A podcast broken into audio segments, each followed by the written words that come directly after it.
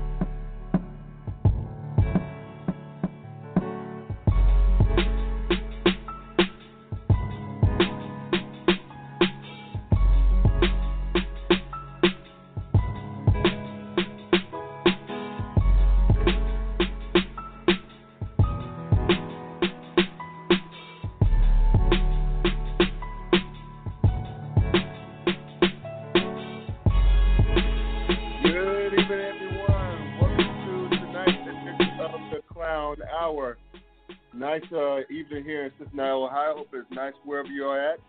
May not be nice for Atlanta Braves fans right now, but hey, we'll get to that in a minute. Y'all still leading the series, all good. But anyway, welcome to tonight's edition of the podcast. It's your host, Mo Scott Burks. I'm the creator of the sports blog called The Clown Times. The Clown spelled with K. You can find me on the web at www.theclowntimes.net, and you can find me on Facebook as well. Wherever you view it, whether you're on your smartphone, laptop, desktop, just go to the search window in Facebook and type in The Clown Times. Again, that's Clown, spelled with K. You can find me there as well. We got a lot to get into tonight. We'll be wrapping up, the NBA Finals. Talk about how that will affect LeBron James' legacy, as if he will be the greatest player of all time or not. We'll also be talking about the Major League Baseball Playoff League Championship Series, or LCS, as they call it for short. Talk about what the Braves are doing with the Dodgers, as well as the Rays doing God's work on those cheating-ass Astros. And we'll be talking about the NFL games this week, what we liked last week, and the firings, of course, of Coach Dan Quinn of the Atlanta Falcons, which to me came a couple of seasons too late, but nonetheless, I've been breaking that down with my partner in crime. Y'all know him from The Yard / HBCU Sports, the rest about all things HBCU Sports, as well as Sleazy Radio on Facebook Live every Tuesday night. You can catch us work on herosports.com as well. Dwayne Nash is back in the saddle with us. D-Nice, how you doing, brother?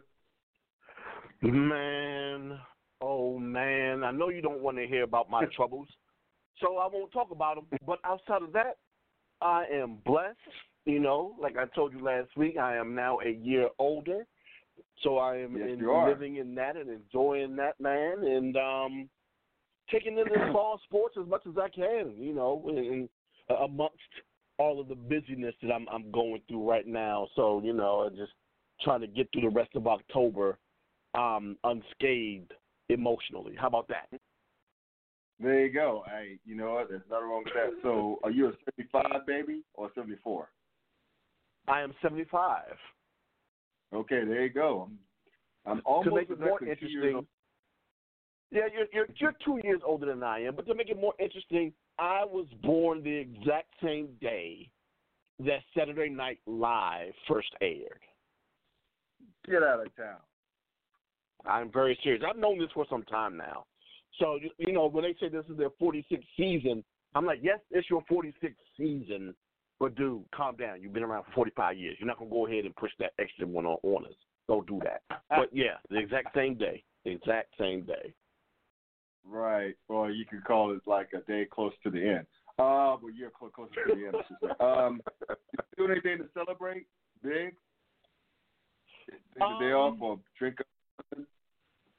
Unfortunately, I couldn't get the day off, even though it was a Sunday. You know, my 9 to 5 around this time of the year, especially during election seasons, are extremely busy for us. So I couldn't get the day off, unfortunately. But I did. A buddy of mine came in town, and we watched the NBA Finals, or we watched as much as we can stomach. Yeah, because. And that's an interesting segue because, of course, this Game 6 was like a laugh. This shit was over before. So it was a matter of just watching the rest of the game. If you were a Lakers fan or just wanted to watch the Laker coronation take place the last two quarters of that game. So as expected, the Lakers made work of the Miami Heat, the undermanned Miami Heat, the under-talented Miami Heat, but the tough Miami Heat. I gave him 6 games. A lot of people gave him 5. I think you may have given him 5 as well, but I gave him 6 because I like Miami's toughness, even though we all knew that Miami, just on paper, was in on the court, as we all saw, like the Lakers were just a better team. They were just better than Miami. It was no shame for Miami to get beat like they did in Game 6. They just ran out of gas. You could tell Jimmy Butler was late. But they did all they could, man. The Lakers are just better, you know, physically and talent-wise. But let me ask you this, man. This is LeBron's 4th ring, obviously. But I think he might be the first to not only have rings with 3 different teams, but be the focal point and also have grabbed Finals MVP for all 3. So he beat Kawhi Leonard out for that, you know, if Kawhi's team didn't choke against the Denver Nuggets, they didn't have a chance at it. But at any rate, so given that LeBron has 4 rings with 3 different organizations, as well as MVPs, Finals MVPs with 3 different organizations. The talk is wrapping up again, but where did this rank him in the GOAT discussion? You know, the shorter circumference are out there. The LeBron apologies led by Nick Wright and Shannon Sharp, 2 of my favorite guys, are out there. But where do you think LeBron ranks in the pantheon of GOATness when it comes to the NBA? Well, I'm going to hold off on my rankings as of right now, right? I'm going to start with this. What we're seeing with LeBron James really hasn't been done in our lifetime, right, in terms of what I can remember. How many trips to the NBA Finals consecutively with 3 different teams is insane, right? Right. Yeah, he had 8. I think he had 8 straight at one point. Yeah, see, 8 straight. It then what, 9 out of 10? Yeah, so 9 out of 10. Yep, correct. That is insane, right? Yeah. I can't think of anyone in our lifetime that has done that. Now, the one stat that everyone likes to talk about, and as a matter of fact, you just brought it up, was the fact that he was capable of winning Finals MVP with 3 different teams, and no one else has done that before. That is more so a reflection of the times than his ability, in my opinion. Because, I mean, if we weren't in this era of free agency where players were capable of controlling their own, I don't like calling it their own destiny, but for lack of a better term, their own situation, right? Where they're capable of signing deals, and in some cases shorter deals, and if they feel as though that team isn't a fit for them, they can go ahead and get out without any penalty. They can just go ahead and play with these teams. You see deals now that are 2-year deals, 3-year deals, just so they can figure out whether or not the organization will be able to win quickly. And if they can't, they can go ahead and bounce potentially to a team that can, or stay with that team if they think that team can figure it out within the next couple of years. And LeBron has been a main culprit of that situation. You know, if you look at his deal when he first went back to when he first went to Miami, that wasn't necessarily a long-term deal, even though he made long-term promises. Then he went back home to Cleveland. The situation in Cleveland wasn't necessarily a long-term deal there. And then, of course, he was capable of moving on and going to the Lakers. And I think that deal with the Lakers was like a 3-4 year deal. So, you know, it's these players aren't like the players that we grew up with in the 80s that stuck around with franchises their entire career for the most part. So to see a guy do it in our era, like Jordan, who won six NBA titles, 6 Finals MVPs. Right.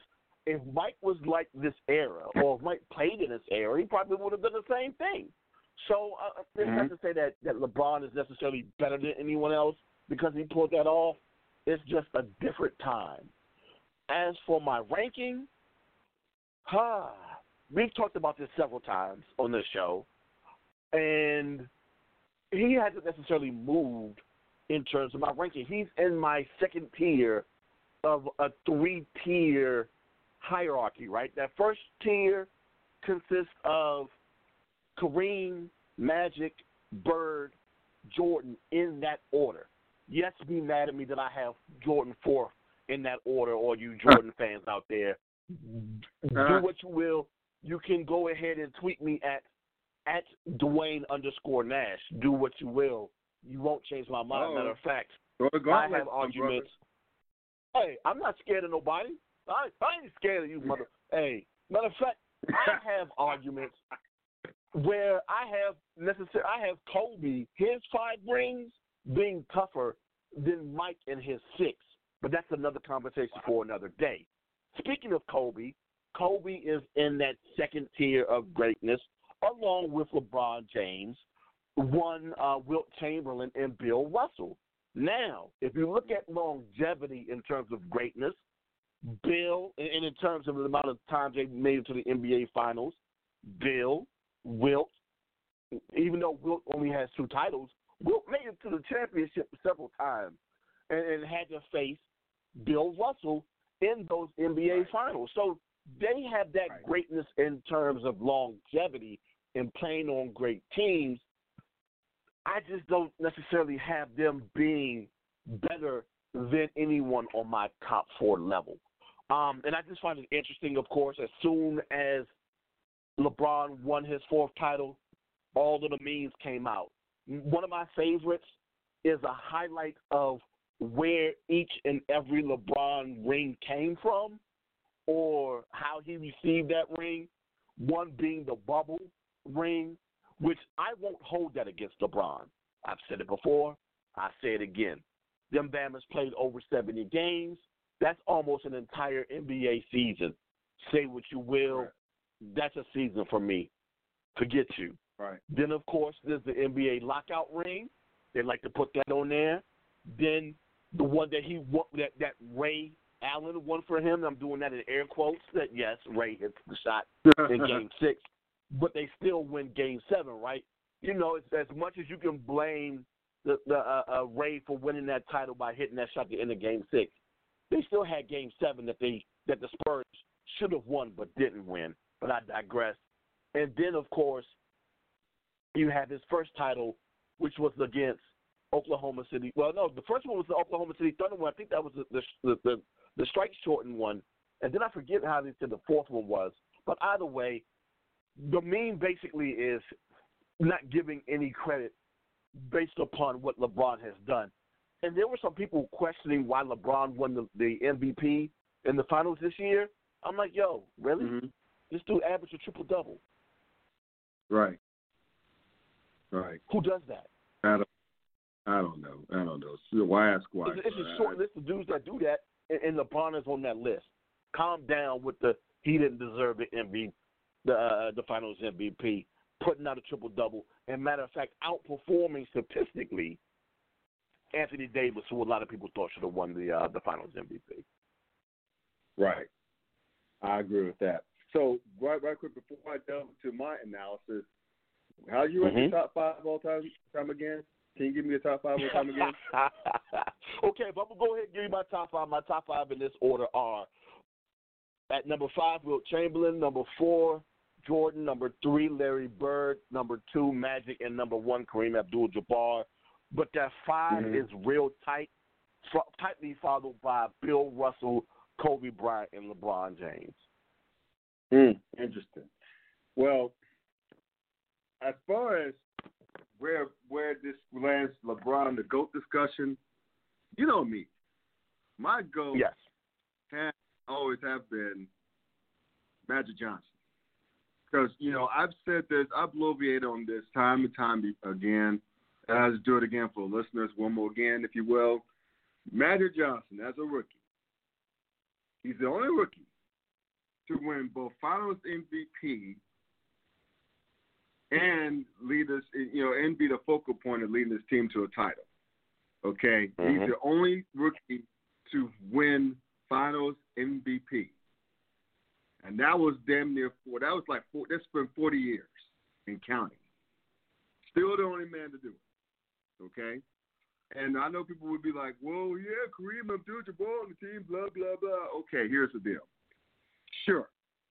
But keep in mind that the clinching Game 6 against an excellent Philadelphia 76ers squad with Dr. J in his prime, still in his prime, he beat Magic Johnson, subbed for an injured Kareem in Game 6, scored 42 points, and grabbed over double-digit rebounds and handed out over double-digit assists. Okay? A rookie did this. And as far as people want to just say, yes, I'll still stay on the Kareem argument. And by the way, I have Kareem rated high on my list, which I'll get to momentarily. The same team with Kareem sans Magic Johnson the year before finished, I think, 45-37 off the top of my head, if I remember correctly, and ended up bouncing out in the second round of West Conference playoffs. That's where that liquor team was before Magic. Yeah. Okay. Also, they introduced us to Showtime. Partly thanks to Pat Riley as well, but also, by the way, Magic was the first truly big point guard. I know people like to say Oscar Robertson was the first big guard at 6'5", but Magic Johnson was a 6'9" point guard. Let me say that again for the people in the back. Magic Johnson was a 6'9", the size of a power forward, point guard. The first truly big, and played it at a very, very high level. And he also could, by the way, play all 5 positions, as established in the 1980 NBA Finals at a high level. He could play all 5 easily. And you know, the thing is that like people don't remember as well, he eventually unseated the very good Norm Nixon for your old school fans out there. Norm Nixon, for those people who do not remember, was a damn good NBA player, a damn good player. But that's how good married Magic to Johnson the also was. Fine Debbie Allen. Yeah. That's correct. Fine like fine wine, right? But the thing is that Magic was so good. And by the way, people, look up Norm Nixon on YouTube, and you'll see my point. Yeah. Magic Johnson was so good, he unseated him and caused him to made him expendable to be traded. Again, that's how good Magic was. Great Magic was in his early years. So, again, and also one more thing. People like to talk about LeBron's 10 Finals trips, and he's not done yet, and I get it. Magic Johnson went to 9 NBA Finals, winning 5 of them. He lost to great teams in Boston, Larry Bird and the Celtics. Got swept by Mo Scott Burks and Dr. J and the Sixers. They lost to they got swept by the Pistons when he was lost to injury, as well as Byron Scott. And I think James Worthy had to carry the bag for the rest of the team that series, rather than beat the Pistons the year before. And they lost to the Bulls in '91 when Magic, while he was still playing very well, he was out of his prime. So that was his four losses, and to go along with 5 in NBA Finals victories. So that's nothing to sniff at as well.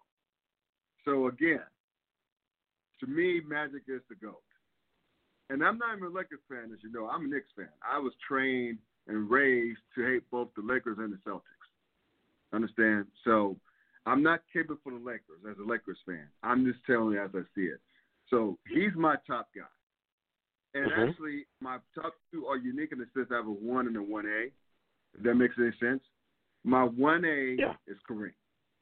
Kareem easily. Kareem, again, for you youngsters out there, YouTube.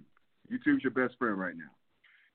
Like, Kareem, 7 feet 2 inches tall. People say, oh, of course, he's a big guy.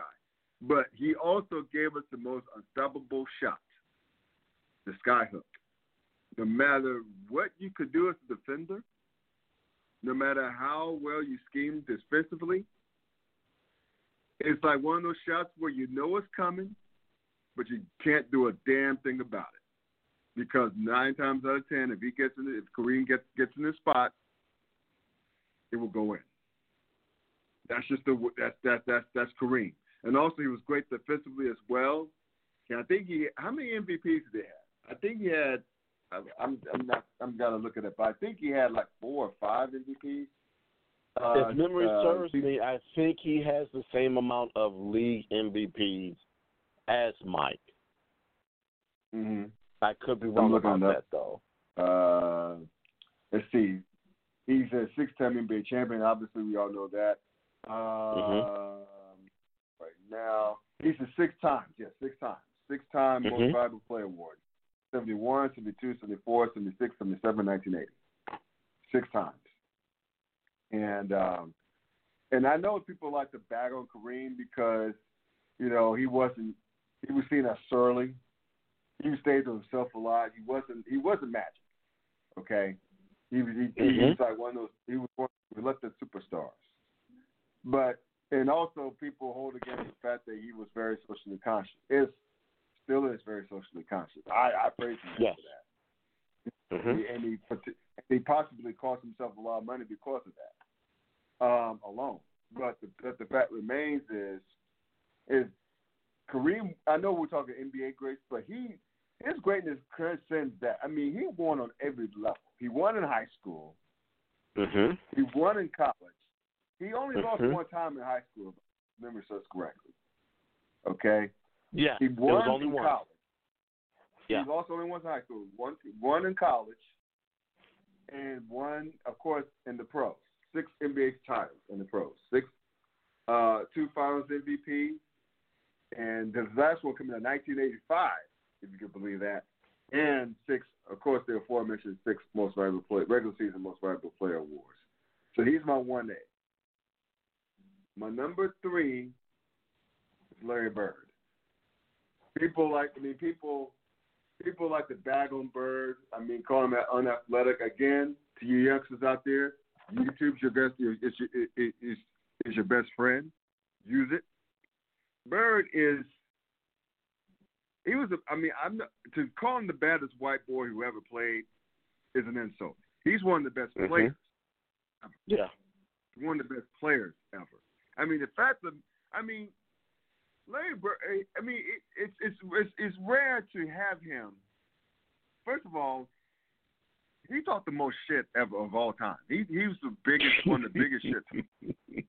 People don't know that because he did it quietly, he did it subtly.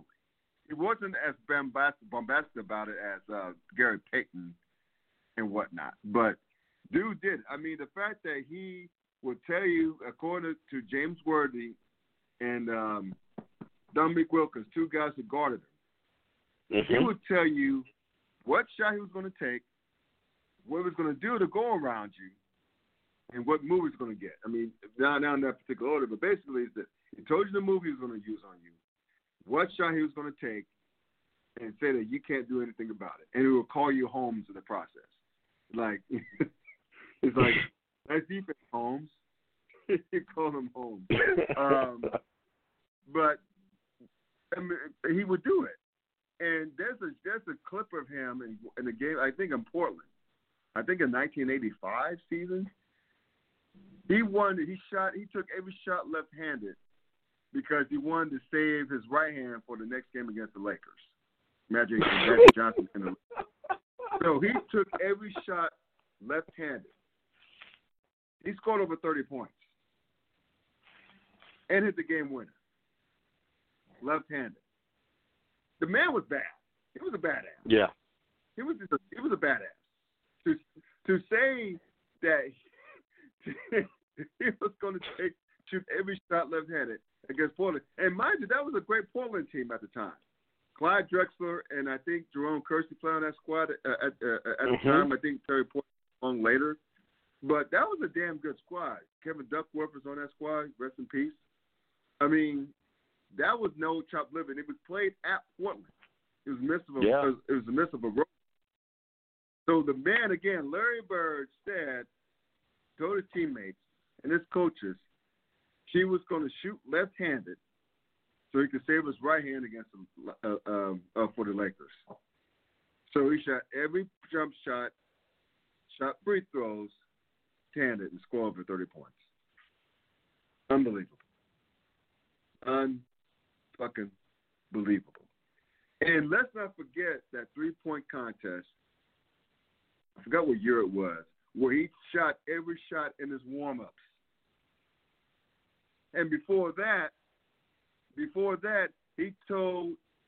went up to the group of guys who were going to compete against him, which included the great Dale Ellis, and I think Reggie Miller was in that competition as well. He went up to them and asked them, which one of you guys will be coming in second place? Larry Legend. Ladies and gentlemen, Larry freaking Legend. So that's my number 3. Number 4 is Michael Jordan. 6 finals, 6 NBA titles, 6-0, 6 MVPs. They went to a Game 7. Enough said. And my number 5, that's tricky because I vacillated between.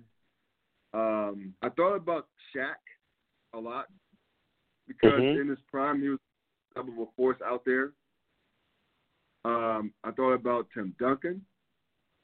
Whose bank so sweet, that bank shot he had was sweet. And I momentarily thought about Karl Malone. Even though he didn't win a title, he was just money down the block and off the pick and rolls with John Stockton. But I guess if you got to put a gun to my head, I would have to say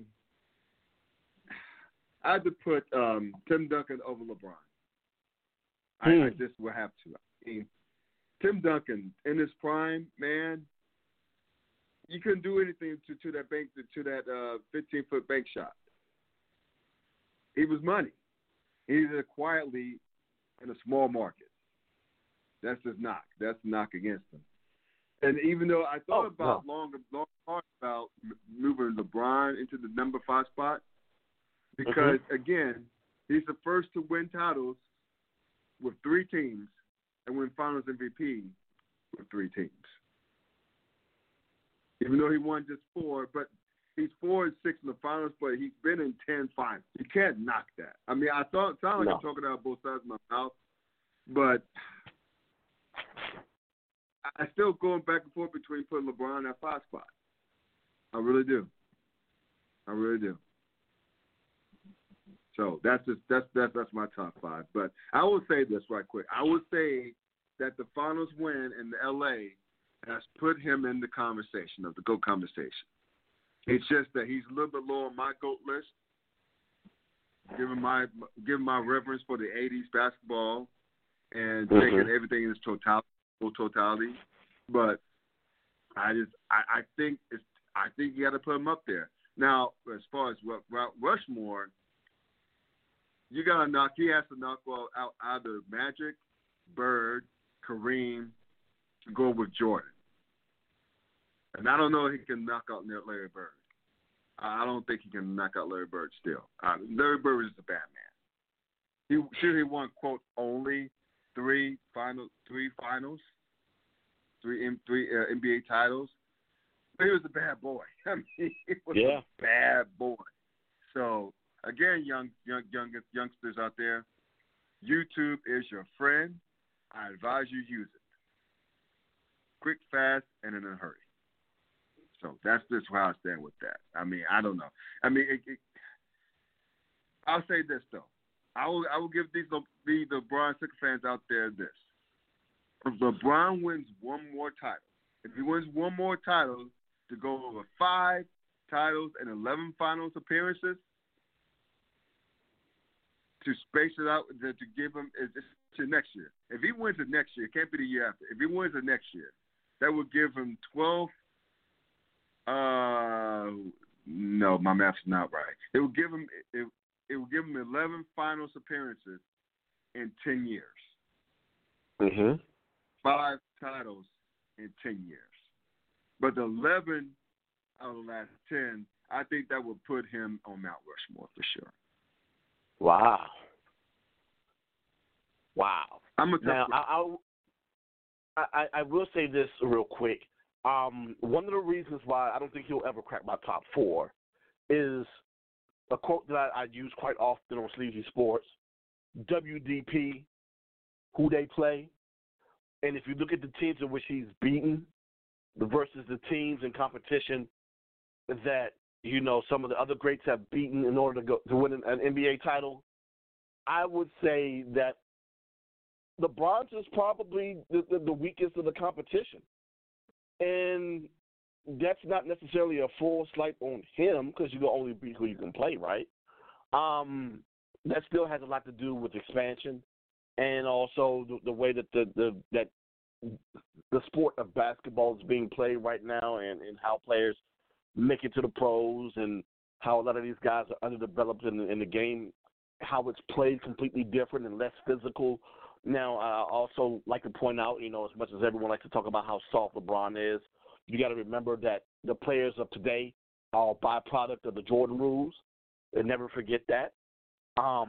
They're only soft because it got to a point where no one wanted to see the key player hurt and beat up in games in the early 90s. So that's why it's the butterfly effect. We are where we are right now with that. So stop your statements about LeBron being soft.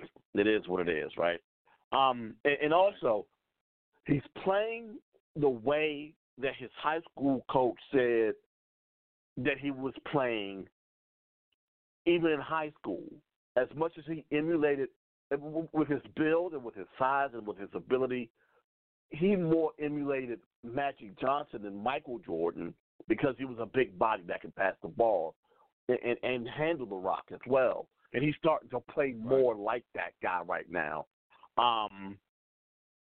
And becoming more of a facilitator, but at the same time taking over when need be, which is beautiful to see for someone like myself and probably someone like you that loves Magic Johnson as much as we do.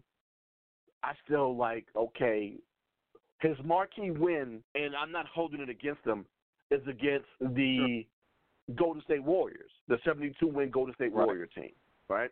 Right. Great win. Right. Took him 7 games to do it, and that's not a slight on them either. But, God, his other wins,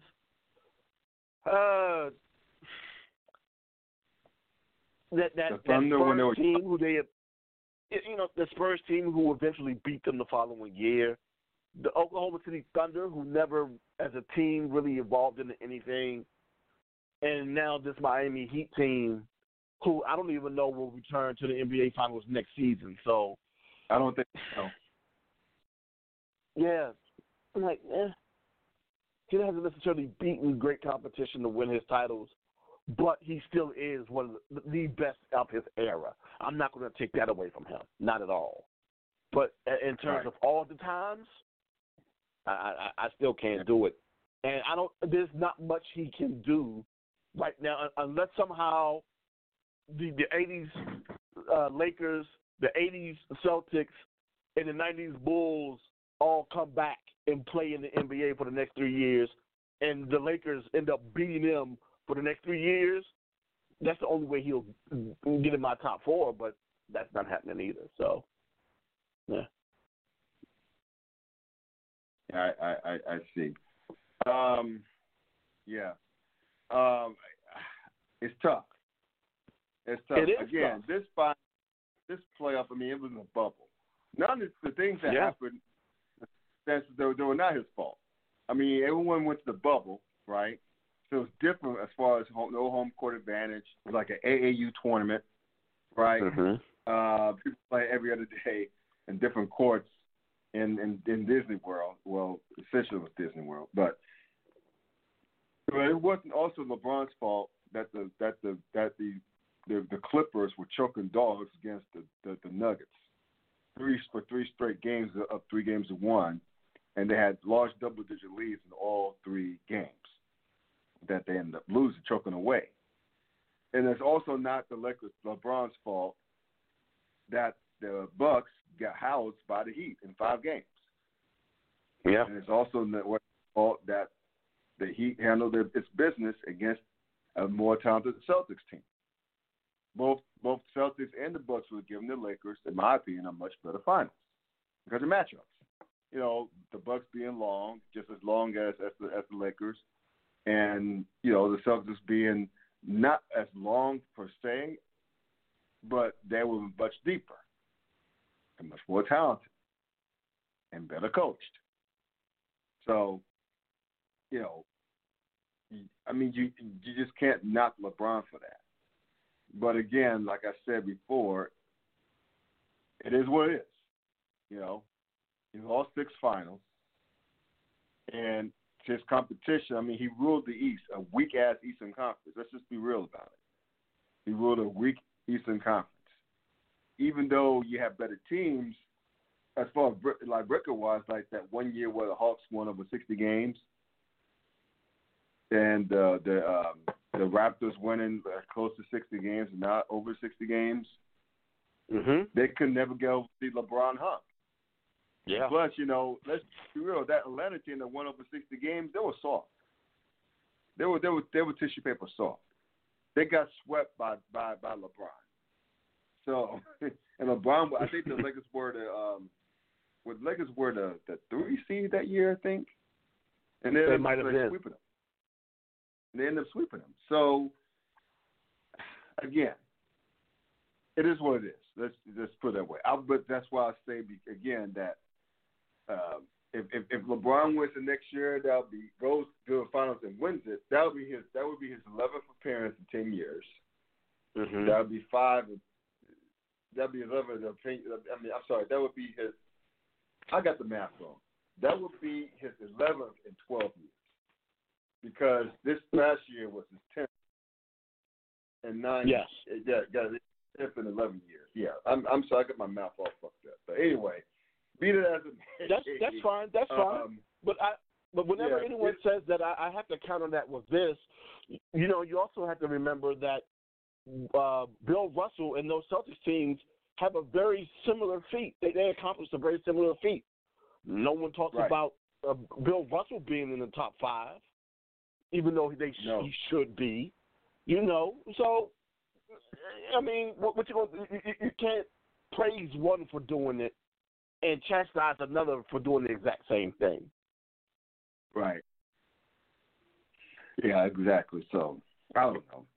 But anyway, if LeBron wins it next year, it'll be tougher. Hey, it'll be a lot tougher. Because now you got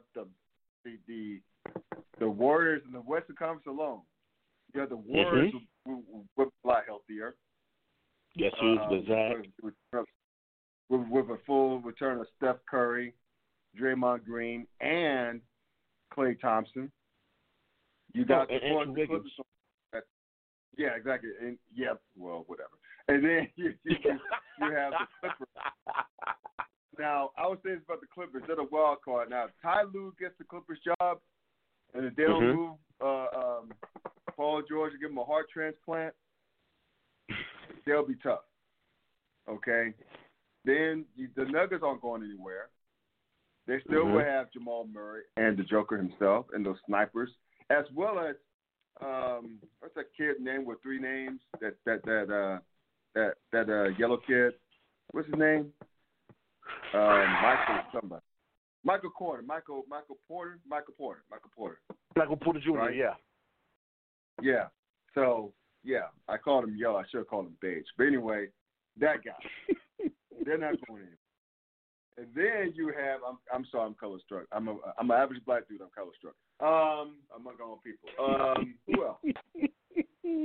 Houston. I think they may break up the band in Houston, so I'm not too sure about Houston. But I think Utah will still be there. Dallas is going to be very good next year. They're going to be hella good next year. They're definitely not going anywhere.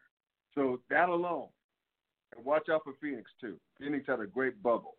They were undefeated in the bubble. Phoenix had a great bubble. Portland looked good. Who else? God, maybe if some. Well, I mean, I like Portland coming into the playoffs, I should say. I like them, but they just didn't look well, unfortunately, against the Lakers. Right. And then if somehow, some way, I'm not saying that this team is going to compete for a title, not at all. They're not even going to compete for the conference. The thing is, though, how strong will they be within the Western Conference?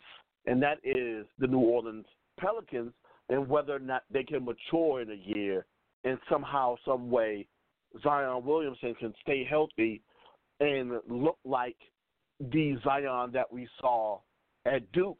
And we can't forget about the Memphis Grizzlies, another team that was extremely young this year that looked good in the bubble and early on in the playoffs.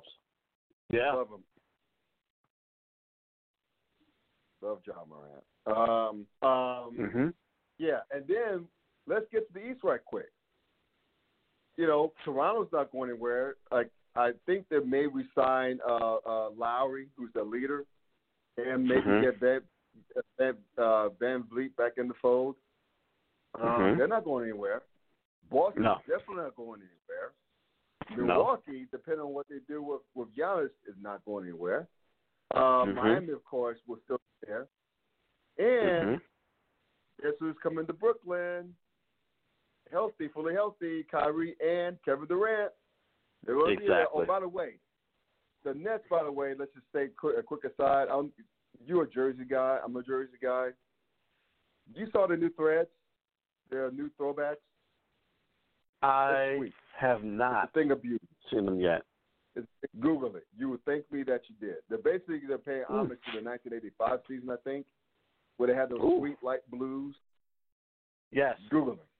You would thank me for looking it up. But anyway, that's going to be the new throwbacks.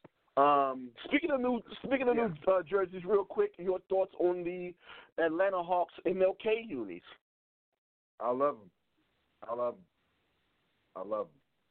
I mean, of course you would. It's black and gold. What do you? Yeah, kind of. Hey, fine. But you know, look, I love them. I love those jerseys. It's typical ATL as far as flair, but I really love the concept and I love the look. But we're digressed. But the point is that the NBA is going to be stacked next year in both conferences. And if LeBron were to emerge victorious next season, it'll be time for me to put on Mount Rushmore for sure. If he pulls off next year, gets the ring, and what would be his 11th finals appearance in 12 seasons? It will be time. Moving along. Speaking of time, baseball. You're a big Braves fan. You were happy. You had been happy the first two games. Yes, I was. Last game, well, but even though last game y'all almost gave back a big lead, but you pulled it out. Dodger momentum at the end of game 2 last night carried over tonight. They put 11 spot on y'all, man. In the first inning, 11 runs. Woo! Yes, very reminiscent to what happened against the St. Louis Cardinals in that closeout game in the NLDS last year. Very reminiscent. Yeah. Yeah. And so now the Dodgers, it's a series now. I don't see the Dodgers giving up 14 runs in the ninth inning. But at any rate, you have to be happy though with your Braves. You haven't underachieved yet. You made quick work of the Reds, and you did the same in the second round against I can't remember who y'all beat in the second round. The Marlins. Marlins, that's right. That was it's not a main rivalry, but that was heated, which y'all pulled it out. Yeah. But to me, what I like about this series is both your beloved Braves and the Dodgers are built similarly. Both of y'all could pitch well and could really rake. Both of y'all could really hit. So this to me, even one team scored a lot of runs tonight. I mean, game two, 15 runs were scored. It was 8-7. So seeing these high scoring games isn't too surprising to me per se, even though both pitching staffs are like stellar. I'm waiting for the other shoe to drop, bro. I know the Braves are doing well. I know that you guys aren't underachieved yet, and it helps that you're playing another team, against another team that historically underachieves when it matters supposed to be well from the Dodgers. But that momentum swinging into the Dodgers' favor right now.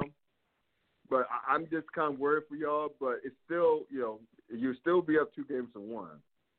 It's the best of 7. So it's far from over, obviously. But they have to have some concern going to game 4 if you're a Braves fan. Not yet.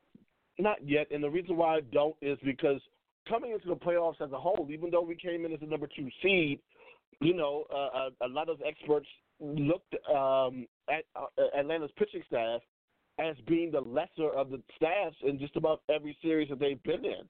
Well, maybe except for the Marlins series. But the Cincinnati series, they looked at Atlanta as being the lesser of the two staffs, and they most definitely looked at Atlanta being the lesser of the two staffs between them and the Dodgers. And they most definitely outpitched the Cincinnati.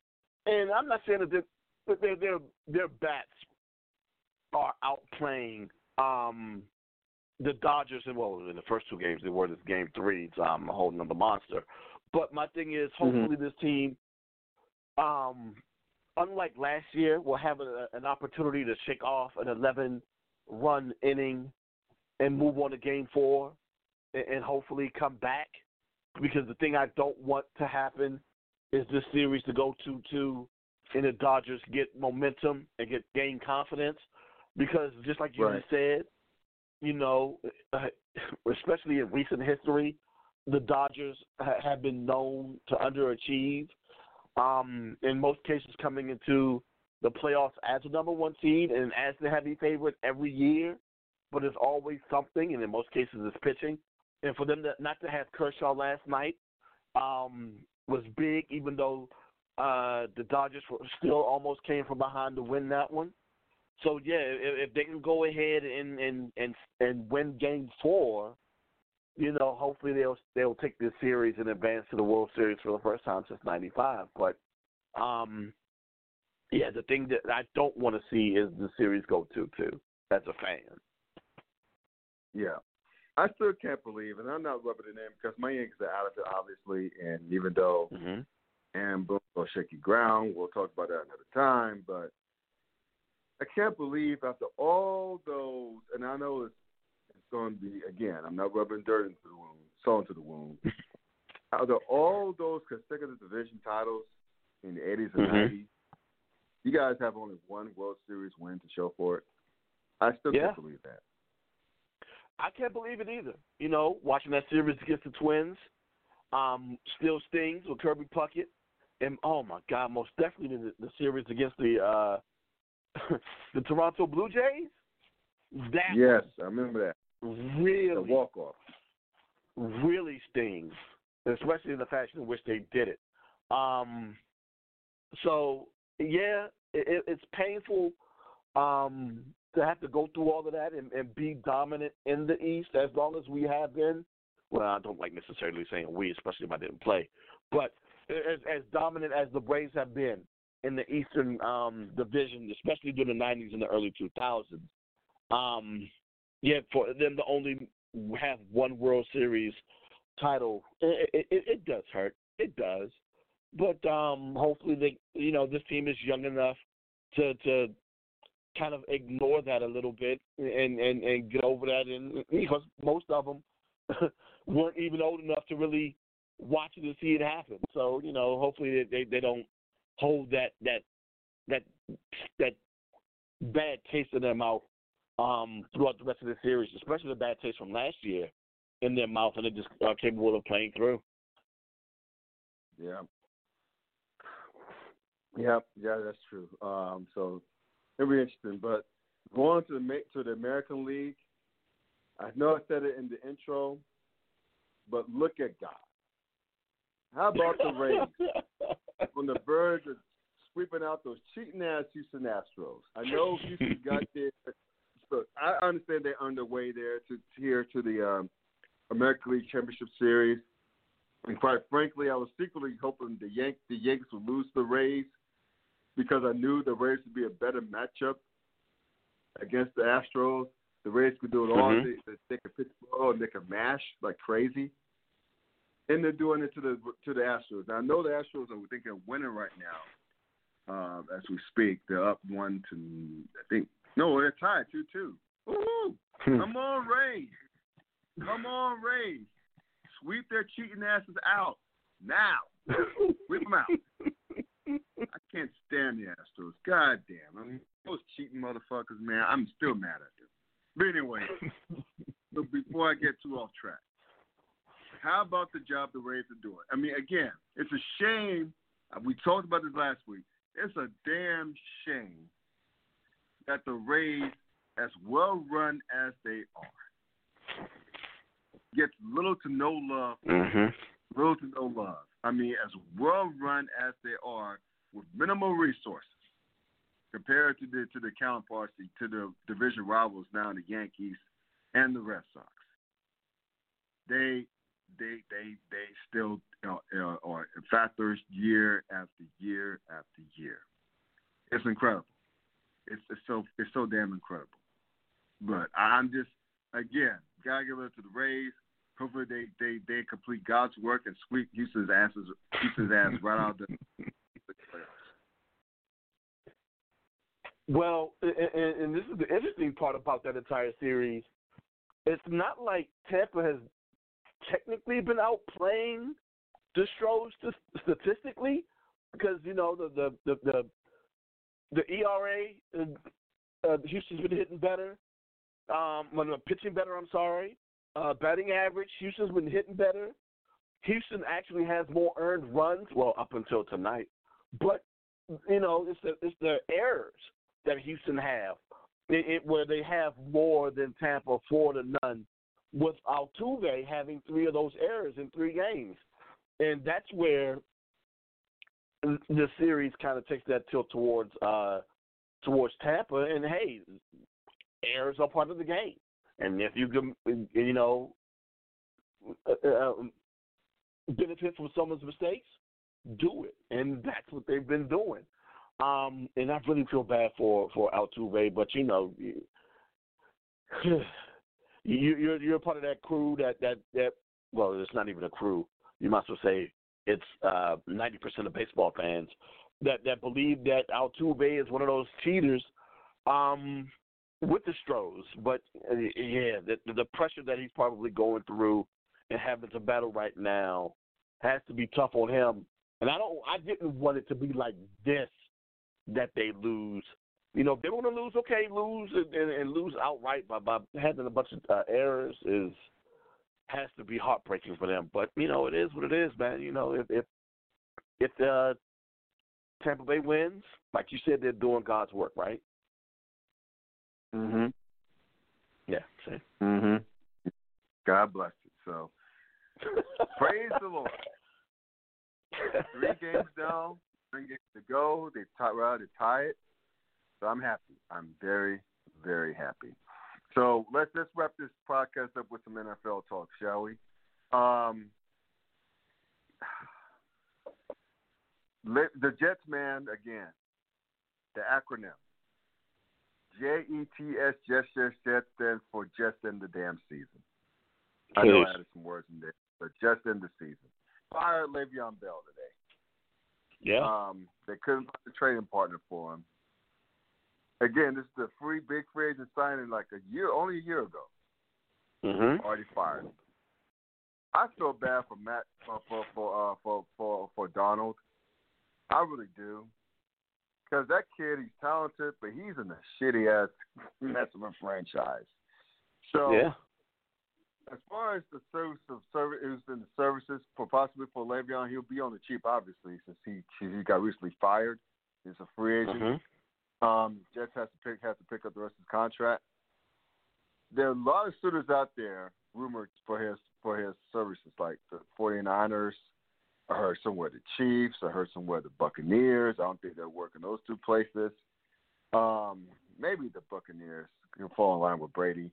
Another one off the top of my head. Even funny thing is with the Bucs, the running back is not their problem. Right. So, I mean, at right. Le'Veon, then we'll be adding another talent, yes, but does that necessarily help what their woes are? Not necessarily, but, you know, who am I? I'm not a GM, right? I guess. Mm-hmm. Yeah, but, another one is all the Patriots, which makes a lot of sense to me. And that's what I was thinking this whole time. I'm like, if he finds his way in Foxborough behind a healthy Cam Newton, yeah. And if somehow he can return to the Pittsburgh Le'Veon Bell, watch out. But the problem is, of course, with running backs, it's very rare, especially nowadays, that you see, and it's rare. And that one guy that's in rare company is Adrian Peterson. Even though AP ain't putting up AP numbers, he's still putting up pretty decent numbers for a man of his age and the amount of time that he's getting. But I digress. If Le'Veon can come out there and be beneficial or more beneficial than what they have, especially with Tony Michelle being on the IR right now, again, I say uh-oh. So. Yeah, uh-oh is right. Or what's his name? The Olympic hurler tried to sing the national anthem. Not hurler, but sprinter. Anyway. Lewis. He said, yeah, Carl Lewis. He said, Carl Lewis. That's the national anthem. But anyway, by the way, also you whippersnappers. Can't believe I said whippersnappers out loud. But anyway, Google that. Yeah, you did. You'll thank me later as well. Carl Lewis, national anthem. Yeah. Yes. Yeah, exactly. I think it worked best in New England as well. The Jets are they're just a hot mess. Again, it's like, why even try at this point? Why? If I was a draft pick, I'd be like, there's no way in hell I'm going to show up for the Jets. I'd rather like miss the season and go back to school. I don't know. Give away all that money, but still, that's it. But let's go into the brighter things. Meaningful things of this NFL weekend. First of all, that's one last thing about this past week. How about those Titans, man? 2 days off, a week off because of COVID. They come right back and beat down a good Buffalo team. They just smacked them. How about Ryan Tannehill? Reborn. I was wallowing at the misery under former Adam Gase in Miami, who I still don't know why he still had the job, let alone how he got the second job. Again, the Jets are a hot-ass mess. But anyway, how about Tannehill? And, of course, the stiff arm seen around the world and Derrick Henry shoving one Josh Norman. But the Titans are better than what I thought they were. I knew they would be good this year. I didn't think they would be this good this early. Neither did I. They're benefiting from the management of Bill O'Brien And mismatch, yes, and the Colts not playing as well as a lot of people expected them to be playing at this moment, even though they are still 3-2 and are in second place in the division. So, but yeah, I didn't think Tennessee would start out 4-0. Well, of course, that fourth game would have been against Pittsburgh, though. But for them to still be undefeated at this moment, and the way that they're looking right now is fantastic. The thing is, though, we're only at the quarter mark, or one game into the second quarter of the season. How long can they keep this up? Or how will this team look later on in the season and potentially in the playoffs? Because they're looking good now. But can they keep this play up for the rest of the season? But they have a team that's built that way, even though for the last four seasons they were 9-7. Will this team still be able to compete come playoff time? I heard Colin Cowherd say that they're similar to the Ravens.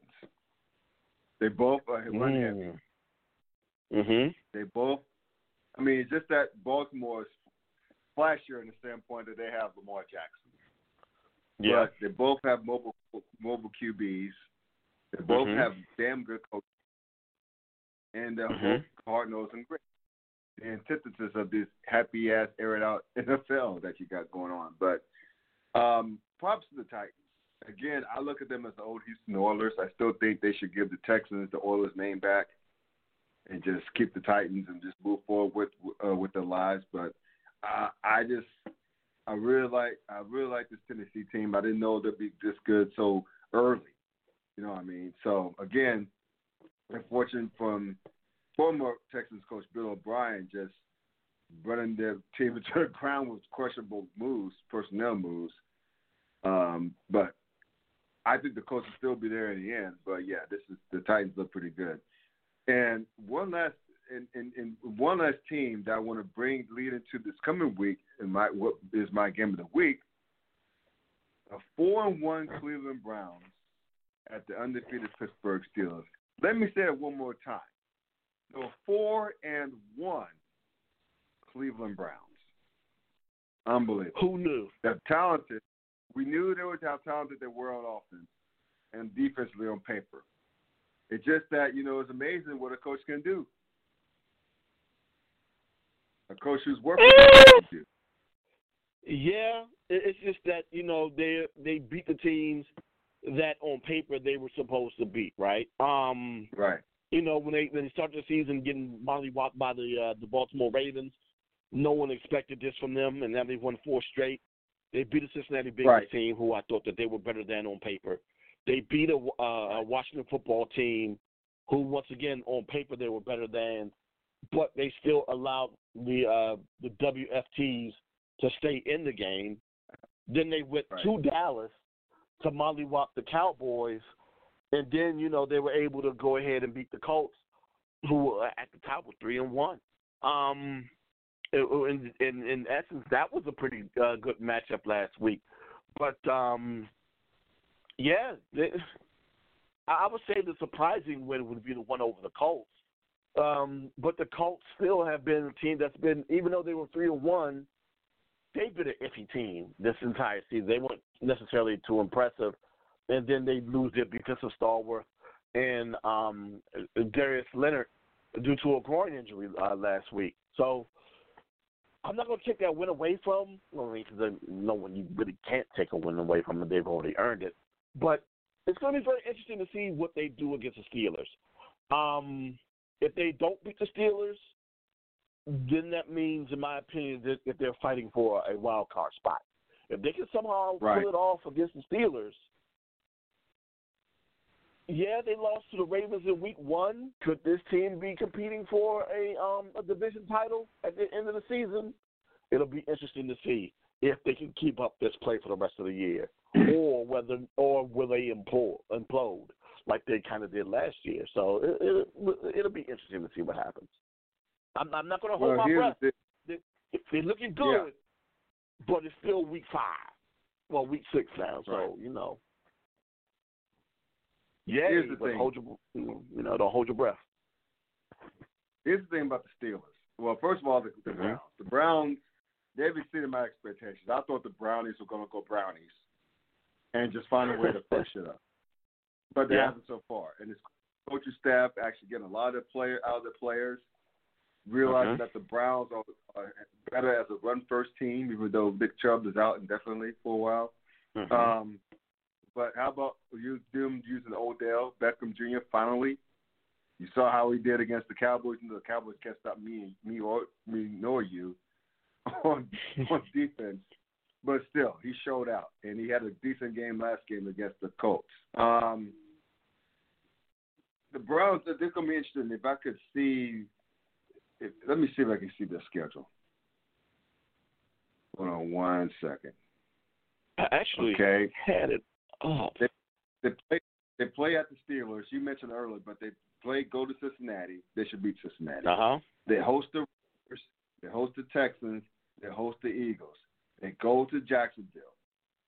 And then they have a game against the Titans, at the Titans. If you look between the Steelers game and the Titans game, that is 1, 2, 3, 4, 5 should be wins for the Browns. Oh, you skipped one. You skipped Vegas. Yeah, I'm counting Vegas as a win. Oh, you count Vegas as a win. Okay. Yeah, I count that as a win.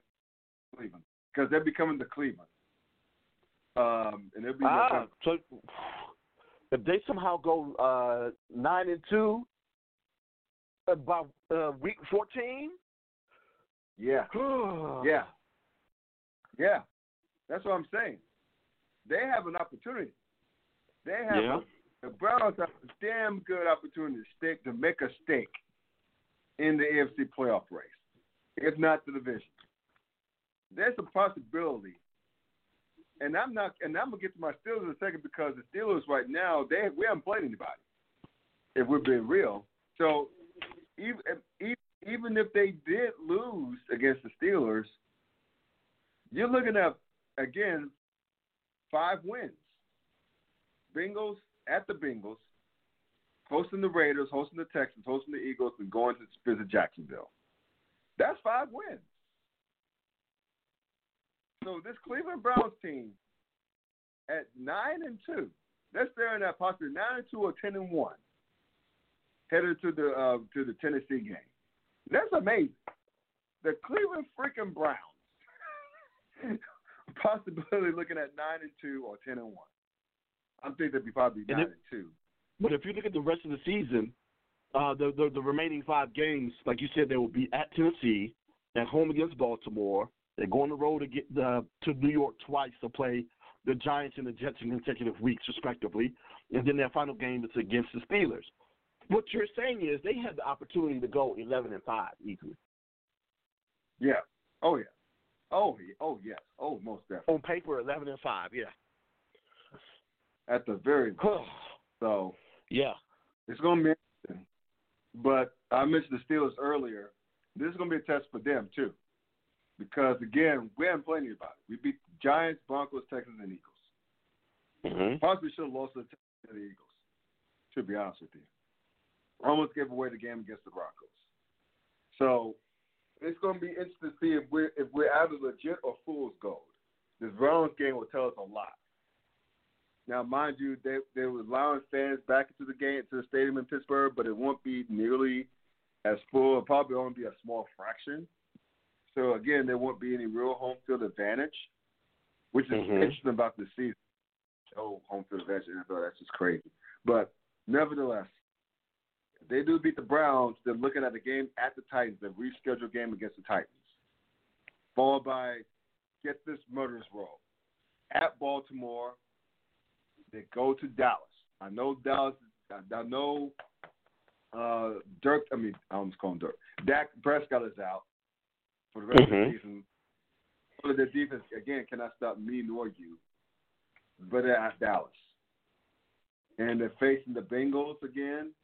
Well, not again. They face the Bengals for the first time at home. And they go to the Jaguars. And they host the Ravens. They host the Washington football team, whatever they're calling themselves. Then the end of the season is going to be real interesting. the last four games, they go to Buffalo. Mm-hmm. That's here's the Monday night game. They go to Cincinnati for Monday night. Mm-hmm. That should be a win. They come home against the Colts and wrap up at Cleveland. That's going to be an interesting close of the schedule. So, mm-hmm. again, the Browns game this week is going to start a gauntlet, a three-game gauntlet.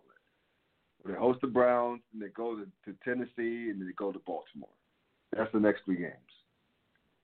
So they got to get that Browns W, because otherwise, those next two games after that, they don't look too welcoming, if you will. So it's going to be very, very, very interesting going forward. But, again, this is going to be easily my game of the week. Lots of implications, not only in the AFC playoffs, but, well, not only the AFC North, which has turned out to be a damn good division, but it's been the AFC playoff race as well. Right quick. What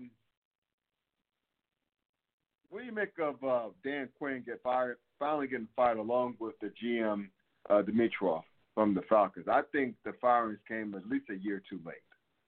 They should have fired him last year. And I know that the Falcons they had like a winning streak to end the season last year. That was proven to be fool's gold. But to me, they should have fired Quinn after he choked away the Super Bowl. That's when he should have been fired, in my opinion. Give him a 28-3 lead against the Patriots. But, you know, again, and I thought they should have fired him like after last season. But here we are. They fired him. And Matt Ryan may or may not be the franchise QB, according to owner Arthur Blank. So if you're the Falcons, do you tank for Trevor? As much as everyone likes to throw that around and the whole phrase of tanking around, right? You know how hard it is to actually tank? You know, you got to look at the Dolphins attempted to tank last year and it didn't work, but they still got the QB that they wanted anyway, because, you know, the whole thing was supposed to be tanking for Tua. They tried to tank. Right. They weren't successful, and they still got Tua anyway. But, you know, that was more so because of Tua's injury and him falling to them. But that's a whole other conversation for another time. Dan Quinn and his firing, I will say this. This is a team that's been dealing with a lot of injuries on the defensive side of the ball especially. But that offense hasn't been the same offense ever since Kyle Shanahan left, and they really haven't been able to find an appropriate successor for him to coach that side of the ball. And it's really showed. Like when Shanahan left, they couldn't run the rock. And even with the passing game, it still wasn't enough for them to necessarily compete with teams who point to the board on a consistent basis because, of course, the defense was giving up scores. Right. I don't know if last year would have been the year to do it because, once again, it's another year where they were dealing with a ton of injuries. But, yeah, 0-5 this year, and Matty Ice, once again, not looking right again. And he's been on this interesting decline ever since that Super Bowl loss. So I'm wondering whether or not the loss of Shanahan has affected him as well. Maybe the loss of the running game has affected him. But, yeah, when they said that he may not be the franchise QB anymore next season, I wasn't necessarily surprised. Because of the way that he's looked over the past 2 to 3 years.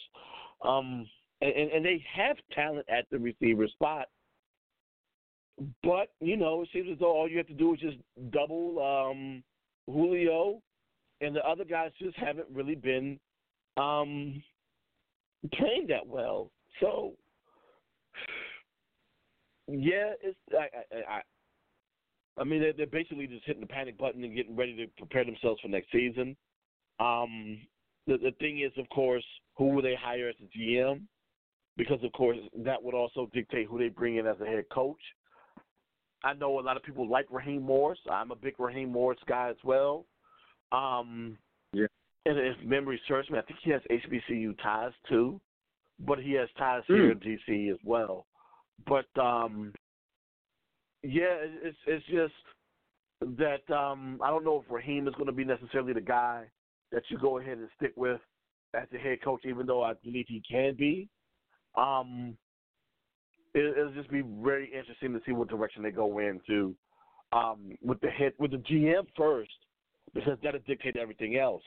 That'll dictate who they bring in as the head coach. The head coach will probably make a decision along with the GM on whether or not Matty Ice is the guy or if they need to go elsewhere.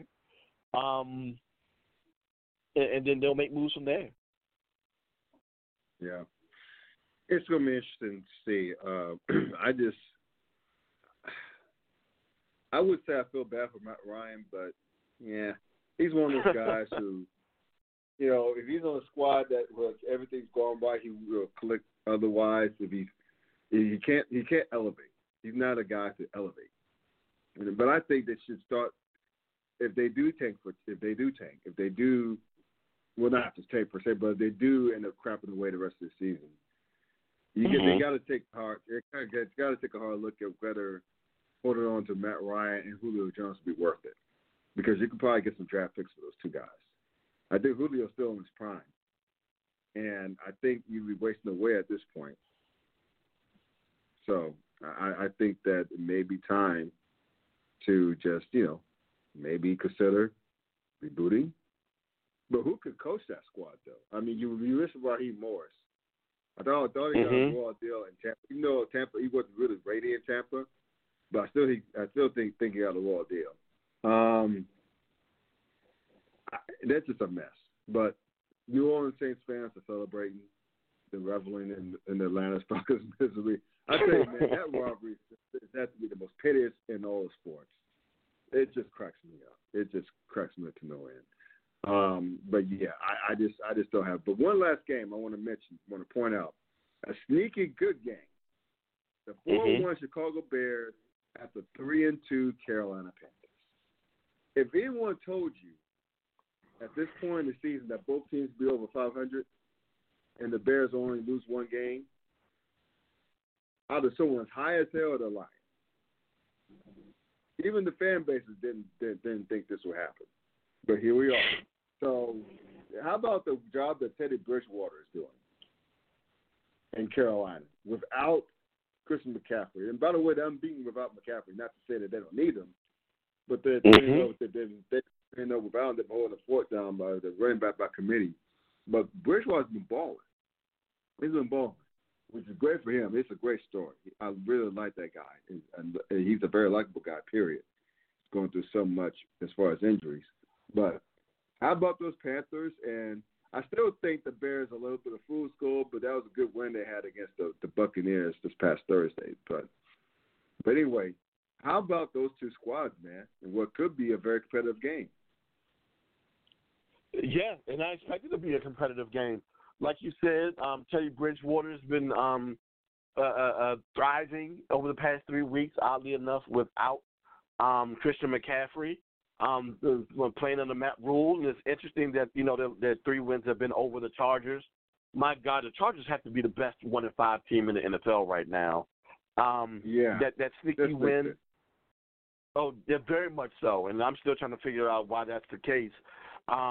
You know, the Panthers stole the win over the Cardinals 2 weeks ago. Then, of course, they beat down the aforementioned Atlanta Falcons last week.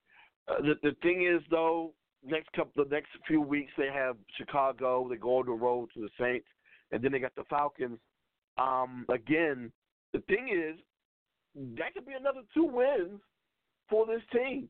And I would not have expected this from the Carolina Panthers, a team that only won only 4 games just last year.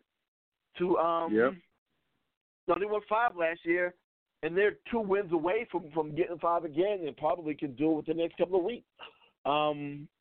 Yeah, it's very interesting to see how this organization has rebounded a year later after getting rid of Ron Rivera. So it's interesting because this isn't the Carolina Panther team that I'm used to seeing, because, you know, that team – under Ron Rivera, and even before Rivera was there, stout on defense, run the ball, and allow the quarterback to manage. Quarterbacks are managing. Yeah. I don't know if I was into this defense or stout, but I haven't seen them necessarily play. But they've been beating the teams they've been beating teams on their level or slightly lower than them in tight ones. And so, yeah, if they can somehow keep it tight with the Bears, they could probably steal one. But the Bears are just like them. They are stout on defense. They can run the ball with David Montgomery, and they have a QB that can manage. Like you said, it's going to be an interesting one. I have the Steelers – not the Steelers, I'm sorry. I have the Bears winning this one. But it's going to be a very close one. It's going to be a very interesting one. Yeah. It would very well be indeed. But we'll see, bro. We'll definitely see. But thanks a lot, man. Hopefully your Braves will recover for Game 4, and we'll go from there. I hope so, too. Hopefully at this point in time next week, they'll be in the World Series, man. All right. Oh, one more thing. I'm sorry, damn it. Speaking of quarterbacks, do you think this is the end of I know we talked about it last week, but I've got to bring it up because, you know, I know Alex Smith played. I don't know if Kyle Allen will be out this week, but given how far Dwayne Haskins is demoted, I still think this has to be his last year in Washington, which is unfortunate because he hasn't even played a full season. But this is a mess going on with him. It is, and it's a very, very sad situation from the beginning, even though there was a lot of, there were a lot of positive hopes from the fan base and from some in the front office of the organization, hoping that it would become positive, but it just hasn't transpired. You know, there were high hopes for him. There were a lot of people that, even though they didn't think that he was completely developed, thought that he would be the guy to learn under Alex Smith and develop and become the franchise QB. But it just hasn't panned out. It was just kind of weird, the timing of the stomach bug that he came up with last week, and now they officially announced today that he's still dealing with that. And for his benefit, they've asked that he stay away from the organization, you know, so they can go ahead and get better. But to your question, it looks as though Kyle Allen will be the starter this Sunday if he continues to be healthy. The interesting thing, though, will be whether or not Alex Smith takes the field again this Sunday or not. He did not look well, but that wasn't because of him. That was because of that tissue-thin offensive line that was in front of him playing against a very good Los Angeles Rams defensive line where, you know, of course you get 3 sacks from Aaron Donald, but the one guy that they have on that squad that was literally off the practice squad who had never gotten any sacks ever got 3 sacks in that game against the Washington football team this past Sunday. Yeah. So whomever is behind that O-line, hopefully they can stay upright. And once again, I understand the attempt of the gamble, but this is potentially going to be another week, even though they're playing against the Giants, who are coming off a tough loss against the Cowboys. This will probably be another week where this team is exposed again, and it'll show that it's not just Haskins' fault that this team has been playing the way that they have. The bad thing is, though, there are just other QBs that were taken in his class and after that, even though they're not on winning teams, they just play well, like Justin Herbert with the Chargers. My God, what he threw 3-4 touchdowns against the Saints this past Monday? Dwayne hasn't done that yet, you know. But it's still a testament to he only started 1 year at Ohio State, and you know, there were some that sort of as a detriment, but, you know, people like to talk about nepotism. You know, when your son went to high school with Dwayne and liked him in high school and told Daddy, hey, Dad, it'd be great if Dwayne plays with us. That's the epitome of nepotism right there. So, you know, hey, it is what it is. I just hope that the things that they're saying about him and his attitude aren't true. And I'm hoping that what they're saying that his manager is saying aren't true either, because those are just things that are going to be a detriment to him in his future.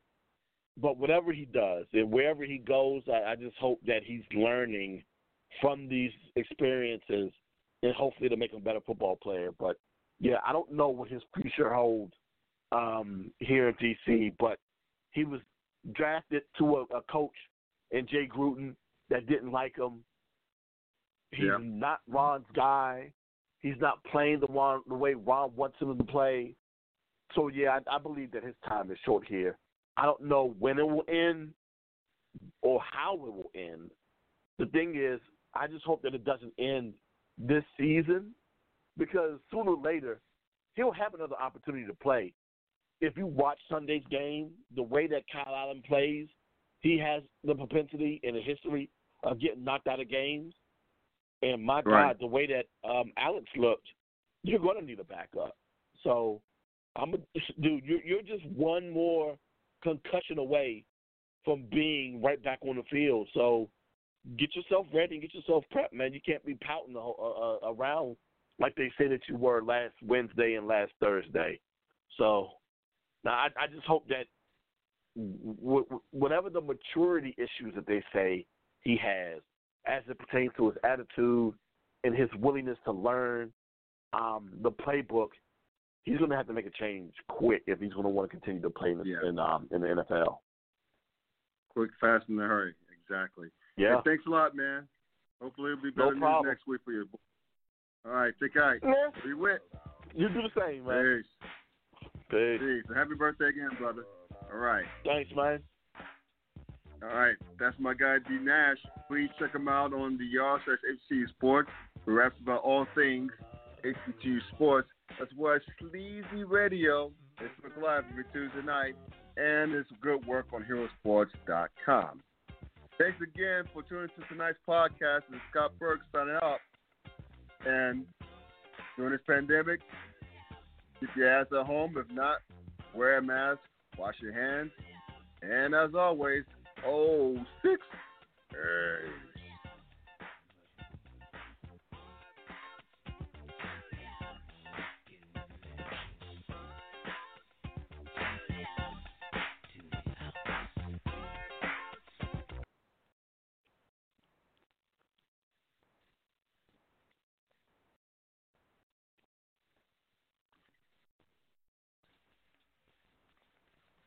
Lucky Land Casino, asking people, what's the weirdest place you've gotten lucky? Lucky? In line at the deli, I guess? Aha, in my dentist's office.